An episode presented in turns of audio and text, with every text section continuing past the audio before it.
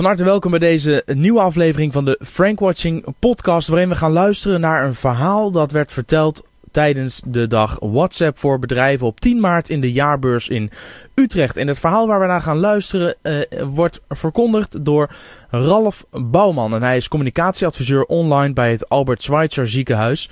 En daar zijn ze volle bak bezig met WhatsApp. Dus WhatsAppen met je ziekenhuis. En voordat we de lezing, nou niet in geheel, maar een, een stukje van die lezing, ongeveer 12 minuten, gaan delen met je in deze Frank Coaching podcast, heb ik eerst nog even aan de telefoon uh, Ralf Bouwman.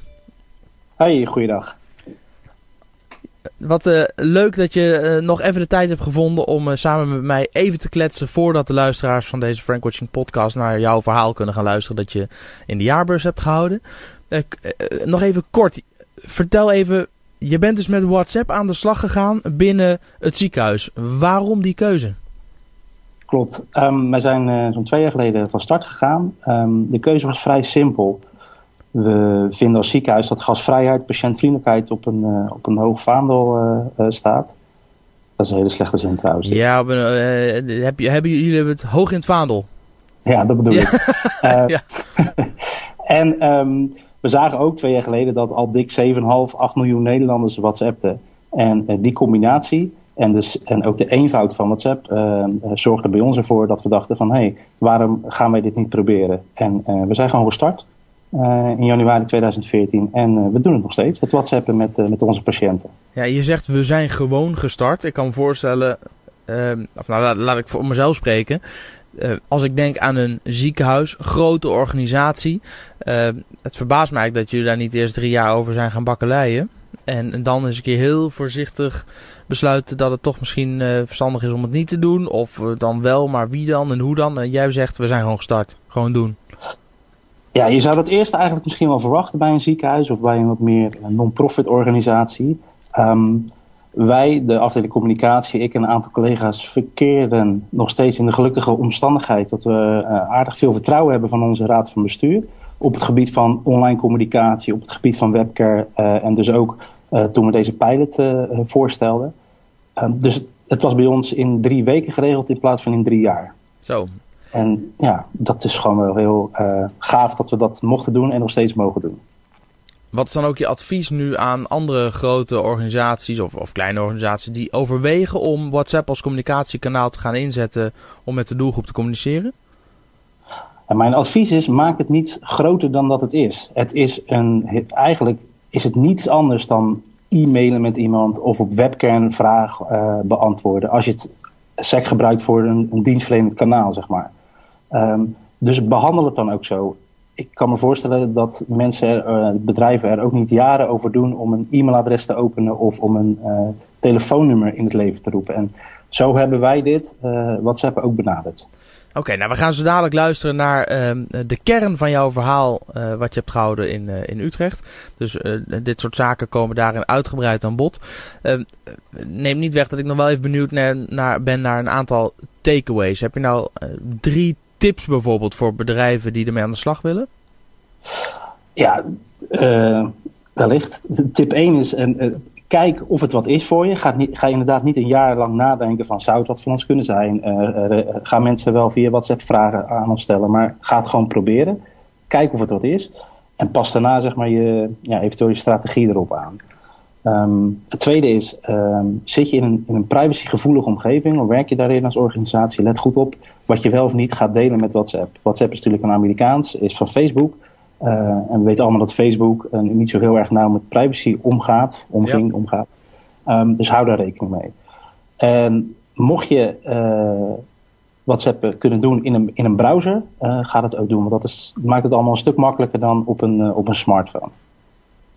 Oké. Okay. Dat zijn eigenlijk de drie tips. En in het verhaaltje straks komen er nog wel meer voorbij. Ja, want en als je het hebt over in de browser, dan uh, sinds kort kun je, of sinds kort, sinds enige tijd kun je nu uh, zowel met Android geloof ik als met iOS uh, naar web.whatsapp.com en daar één keer de QR-code scannen met een telefoon, met een telefoon waar een simkaartje in zit met een WhatsApp-account. en vervolgens kun je via het internet via je browser heel makkelijk uh, whatsappen en berichten versturen, ontvangen, uh, zelfs verzendlijsten en groepen bedienen.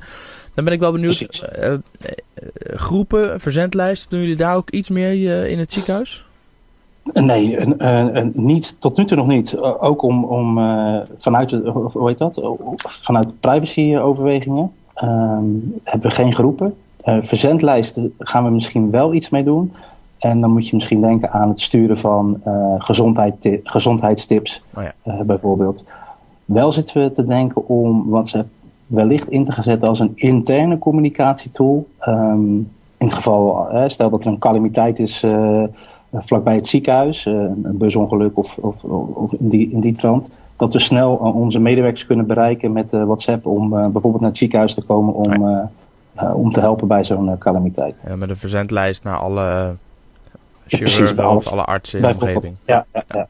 Oké. Overigens, je noemde ook even het kopje privacy. Uh, zeer belangrijk en uh, relevant onderwerp als het gaat over communiceren via WhatsApp. Was ook tijdens, de, uh, tijdens het event WhatsApp voor bedrijven op 10 maart echt een hot item. Bij, dat kwam in alle lezingen terug.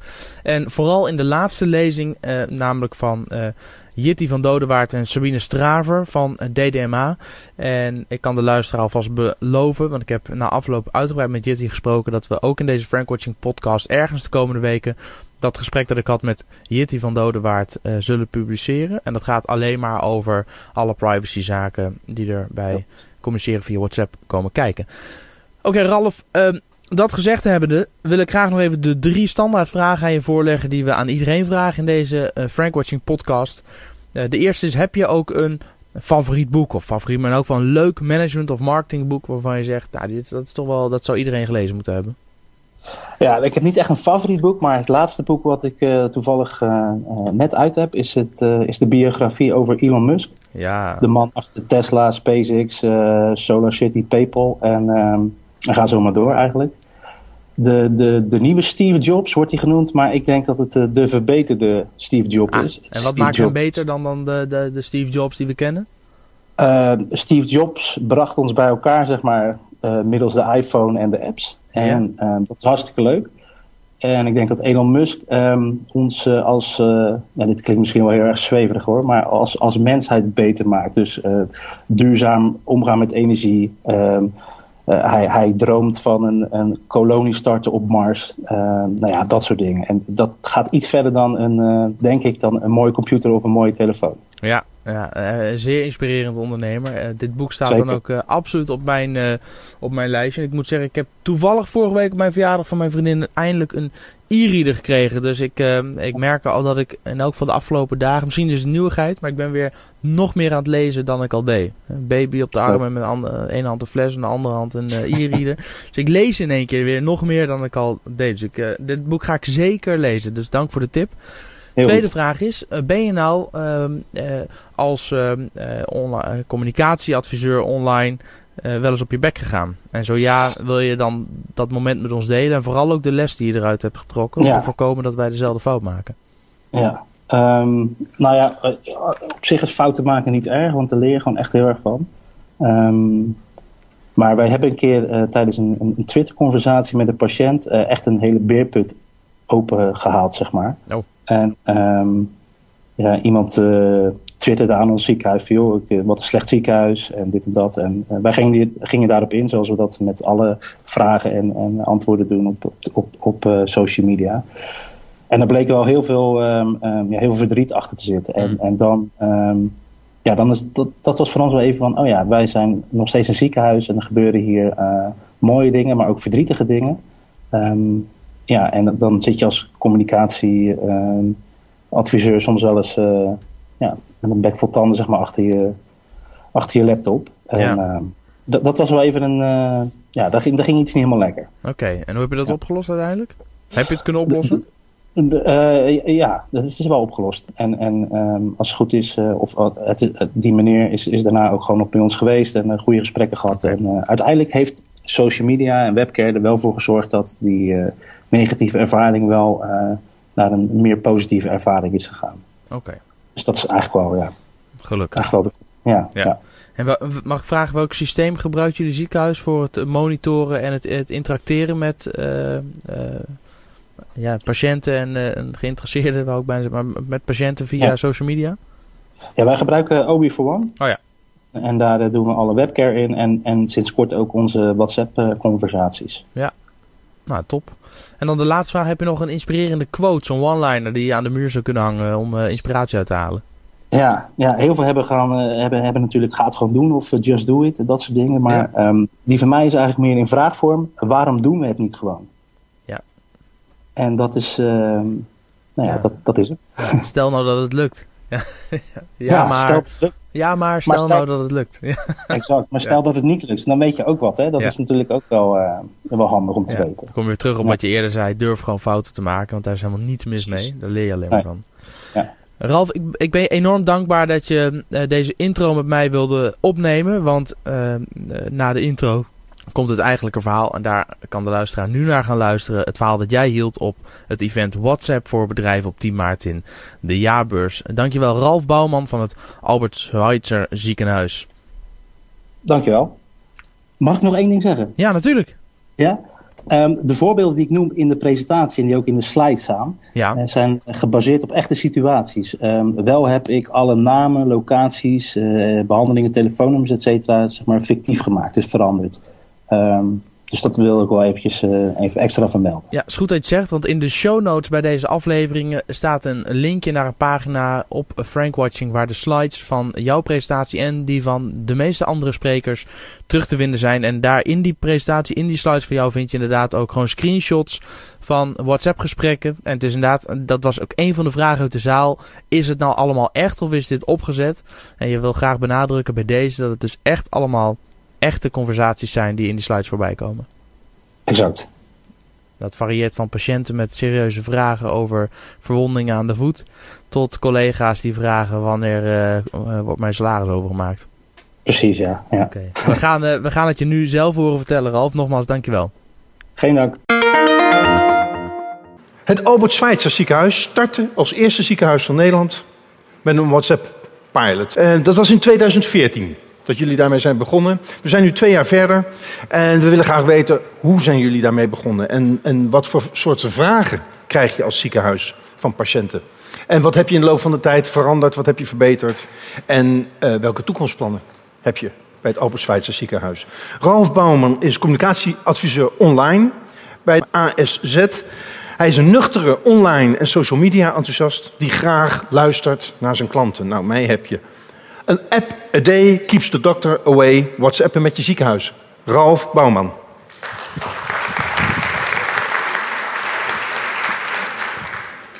Ken je dat? Dat je s'nachts heel vaak wakker ligt. En dat het eigenlijk die nacht niet uitkomt, omdat je een belangrijke dag de dag daarna hebt. Je maalt wat, je draait wat. En je kijkt continu op je smartphone of op je wekker hoe laat het is en hoe lang je nog mag. Dat had ik nou ook, die ene nacht in januari 2014. Een paar weken ervoor zaten we met een aantal collega's op de e-mail en deelden we dit artikel van de gemeente Terneuzen. Wauw, dachten we. Dit is super simpel, heel erg makkelijk op te zetten, blinkt uit in eenvoud en is in wezen niets anders dan dat we al doen met e-mail, Facebook, eh, webcare, zeg maar. Zouden wij dit ook willen als ziekenhuis? Ja, zei ik en nog een aantal collega's. Waarom gaan we dit niet doen? Dit past heel erg goed in kwantvriendelijkheid, gastvrijheid en in onze ambitie om het beste online dienstverlenende ziekenhuis van Nederland te worden. Mijn manager vroeg, wat heb je dan nodig? Nou, heel simpel, een iPhone, een simkaart en een beetje wifi. Nou, zei hij, die iPhone die heb ik nog liggen, dus die kunnen we gaan gebruiken. Laten we gewoon gaan starten. En zo zijn we ook begonnen. We schreven een memootje naar de raad van bestuur waarin we uitlegden dat we een pilot gingen doen met WhatsApp. Drie maanden ongeveer. En volgens dezelfde spelregels en uh, voorwaarden als we dat ook met uh, webcare doen. En er is eigenlijk maar één spelregel, is dat we nooit, nooit, nooit medisch inhoudelijke informatie vanuit ons delen met de apper of degene die op Facebook zit. Op 21 januari 2014 gingen wij als een van de eerste bedrijven in Nederland, maar als eerste ziekenhuis in Nederland, whatsappen met onze patiënten. Mijn naam is Ralf Bouwman, communicatieadviseur bij, de, uh, bij het Albert Schweitz ziekenhuis en bij de ambulance dienst Zuid-Holland-Zuid. Daarnaast een van de initiatiefnemers van de Social Media Club Drechtsteden. Um, even heel kort uh, wie we zijn en waar we ongeveer zitten. Wij zitten in de regio Drechtsteden, Dordrecht, Sliedrecht, Zwijndrecht. Um, wij bedienen daar een gebied van ongeveer 600.000 inwoners. En dat doen we met zo'n 4000 medewerkers, een kleine 300 dokters en een, een fix aantal vrijwilligers. Als je kijkt hoe wij vroeger met, uh, met mensen, patiënten, medewerkers communiceerden, was dat uh, via onze locaties uiteraard, dat is nog steeds, of per post, uh, en per telefoon en fax. Begin deze eeuw hebben we daar de website en e-mail aan toegevoegd als digitaal kanaal. En de laatste vier, vijf jaar zijn we ook te vinden op nou ja, de, bekende, of, de bekende social media kanalen. In 2014 hebben we daar WhatsApp aan toegevoegd. En we zijn altijd aan het kijken, zijn andere platformen ook misschien wat voor ons? Uh, kunnen we iets doen met Instagram? Google Plus is niet echt meer zo'n zo'n ding, zeg maar. Maar kunnen we er iets mee? En we zijn nu al aan het nadenken, kunnen we iets met Snapchat doen? Kunnen we iets met uh, live broadcasting, wat tegenwoordig een beetje hot is, hè? De, de periscopes en ook Facebook is ermee begonnen. En wat doen we nou eigenlijk op deze kanalen? Heel simpel, we doen daar drie dingen. We vertellen het verhaal van het ziekenhuis. Wie zijn we? Wat gebeurt er bij ons? Uh, welke dokters werken er? Wat voor behandeling hebben we? Et cetera. En als je dan kijkt hoe we dat op social media doen, dan zijn dit onze grootste platformen met de meeste volgers, om maar zo te zeggen. En dan zie je dat, uh, nou ja, dat we best wel behoorlijk bereik kunnen genereren met bepaalde berichten. Ik weet niet of het hoog is, maar voor ons als ziekenhuisje vinden we dit best wel behoorlijke aantallen. Het tweede ding wat we doen, is eigenlijk het belangrijkste, is luisteren. En dat doen we met een monitoringstool, een webcare tool van OB for One. Um, elke dag druppelen daar berichten binnen van mensen die over ons praten en ook tegen ons. En daar willen we iets mee, daar kunnen we dan iets mee. Want we vertellen en we luisteren om te verbinden. We willen een relatie aangaan met die klant, of patiënt, met toekomstige medewerkers, met omwonenden, met de pers, etc. Vertellen en luisteren om te verbinden dus. En WhatsApp past er eigenlijk wel heel goed in, want dat is, begint met luisteren en daarna kan je verbinden. Terug naar die eerste dag, 21 januari. En je moet je voorstellen hoe die eerste weken gingen. We werken in een kantoortuin en van die, van die bureaublokken, zeg maar. En de telefoon uh, was al snel omgedood tot, tot uh, de appphone. Lag dan bij iemand op zijn bureau. En als dan een berichtje binnenkwam, stond iedereen op en vroeg zich af: oké, wat, uh, ja, wat wordt er gestuurd? Wat, voor, wat is de vraag? hoe gek? En, en nou ja, een aantal voorbeelden ervan, die eerste weken. Um, waar kan ik een kaartje naar sturen als, als iemand bij mij of een geliefde in het ziekenhuis zit of een naaste? Hele simpele vragen. Maar ook medisch inhoudelijk. Ik ben zoveel weken zwanger, ik ben bezorgd. Hoe werkt dat?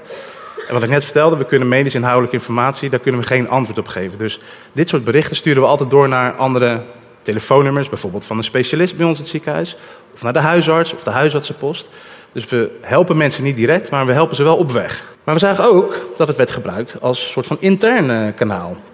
Medewerkers die ons gingen appen en zeiden joh, ik heb mijn salaris niet gehad, hoe zit dat? Of normaal staan hier rolstoelen op de afdeling om mensen naar de uit naar de uitgang te brengen, maar die zijn er niet. Uh, regel dat eens even. Dus van alles kwam voorbij. Maar, en dat realiseerden we ook, er zullen best wel mensen zijn die ons willen gaan uitproberen. Grapjes gingen uithalen. En dat gebeurde ook. Of leuk, leuke vragen gingen stellen. Deze bijvoorbeeld van een jongetje van 14 die vraagt: hoe kan ik ziekenhuisdirecteur worden? Nou ja, dat gebeurde dus ook die eerste weken. Mensen die echt het kanaal gebruikten gewoon voor informatie. Die wilden weten uh, waar adres was, maar ook mensen die ons zaten te trollen, om maar zo te zeggen. Um, en na drie maanden konden we ongeveer dit, uh, dit, uh, deze balans opmaken. Zo'n vier tot acht berichten per dag. We deden dat met een iPhone, wat we best wel lastig vonden. En we zagen dat ongeveer twee derde van de berichten medisch inhoudelijk was. En een derde van huishoudelijke aard. Dus wat is telefoonnummer, um, service, dienstverlenende dingen. En we zagen dat 100% hebben we niet aan alle appers gevraagd, maar dat kregen we wel zo terug, tevreden waren. En dit gaf ons wel het, uh, het idee van, hé, hey, het is misschien niet qua kwantiteit, qua hoeveelheid berichten superveel of zo. Maar het is wel dat we 100% dat we iedereen helpen of op weg helpen. En dat was voor ons wel het, uh, nou ja, het, uh, hoe heet dat? het akkoord van onszelf of zo om door te gaan met de pilot. En vanaf dat moment hebben we WhatsApp ook echt toegevoegd aan onze, onze kanalen. Maar we wilden twee dingen verbeteren. Eén was, we wilden van die iPhone af. En twee was, we wilden de verhouding medisch inhoudelijk en huishoudelijk wat meer uh, naar die huishoudelijke servicevragen brengen. Waarom wilden we van die iPhone af? Omdat het gewoon super irritant is ook uh, denkend aan de toekomst. Stel dat, uh, dat, dat, we steeds meer berichten via WhatsApp binnenkrijgen, wil je dat toch misschien via een systeem gaan doen. En daar zijn we mee gestart om, uh, om te WhatsAppen in de browser. En dat ging hartstikke goed. En daar waren we heel erg tevreden over. Wat ik net ook vertelde is dat we bij OB for One klant zijn voor onze online monitoring tooling. En zij boden eind vorig jaar, begin dit jaar ook aan van, joh, bij ons kan het nu ook in de tool. Dus zijn we overgestapt met WhatsApp binnen de OB for One omgeving. Het tweede wat we wilden verbeteren, na die drie maanden pilot, was de verhouding medisch inhoudelijk, huishoudelijke vragen. En we hadden al op onze website en ook op de mobiele variant wat icoontjes gezet. Uh, waar mensen, als ze daarop klikten, naar de, WhatsApp-pagina uh, zouden gaan. En die hebben we een klein beetje aangepast. Daarin hebben we verteld: veel, het is echt niet bedoeld voor medisch inhoudelijke informatie. Bel nog gewoon je huisarts of de dokter. Um, het is echt bedoeld voor serviceachtige vragen. En we zagen ook dat uh, nadat we dit hadden gedaan, dat gelijk ging, ging komen. 50-50 ongeveer. Tijd voor wat leuke voorbeelden, want ik kan me voorstellen dat je, dat je best wel een idee hebt van ja, wat wordt er dan allemaal gestuurd naar zo'n ziekenhuis en hoe werkt dat dan? Voorbeelden van huishoudelijke vragen, servicevragen, is bijvoorbeeld deze. Um, dit wordt heel vaak gevraagd. Waar moet ik dan zijn? Wat is de locatie? Um, waar kan je bloed prikken bij jullie in het ziekenhuis of in, in de gemeente Dordrecht? Of um, ik moet voor een MRI. En dat is op onze locatie Zwijndrecht. Waar moet ik dan in die locatie zijn? Want nou, je weet wel, ziekenhuizen zijn altijd wel, uh, worden gekenmerkt als een soort van doolhof. En dat is bij ons eigenlijk niet anders. Maar ook iemand die vraagt veel, ik, uh, ik moet een visa regelen voor mijn werk. Um, en ik moet wat, uh, wat dingen hebben. Kan dat ook via jullie? Nou, dit, dit soort vragen staat eigenlijk ook gewoon op onze website. En het geeft ons ook wel een beetje inzicht van... zijn die mensen of lui... of is onze website slecht? En ik denk dat het een beetje in het, uh, dat een beetje in het midden zit. Um, persoonlijk ben ik ook steeds luier aan het worden dat ik uh, app of tweet naar bedrijven, joh, regel dit is of dat is. Terwijl dat misschien ook op mijn website staat. Um, ja, ik weet niet of dat bij jullie ook een beetje zo het geval is. Ja. Wat we ook zien, en uh, dit vind ik eigenlijk wel het mooiste, is, het mooiste van, van onze WhatsApp-dienstverlening, is dat mensen die via WhatsApp ons een berichtje sturen, dat we die soort van extra kunnen helpen, dat er wat gebeurt. Bijvoorbeeld, en dit is best wel veel, uh, deze komt best wel vaak voor. Mensen die vragen van, zouden jullie mij kunnen bellen als ziekenhuis? Omdat bijvoorbeeld mijn belt goed op is, of ja, maakt niet uit wat voor reden. Maar dit gebeurt dus best wel vaak, dat mensen via, via WhatsApp vragen van, joh, kunnen jullie mij bellen om een afspraak te maken?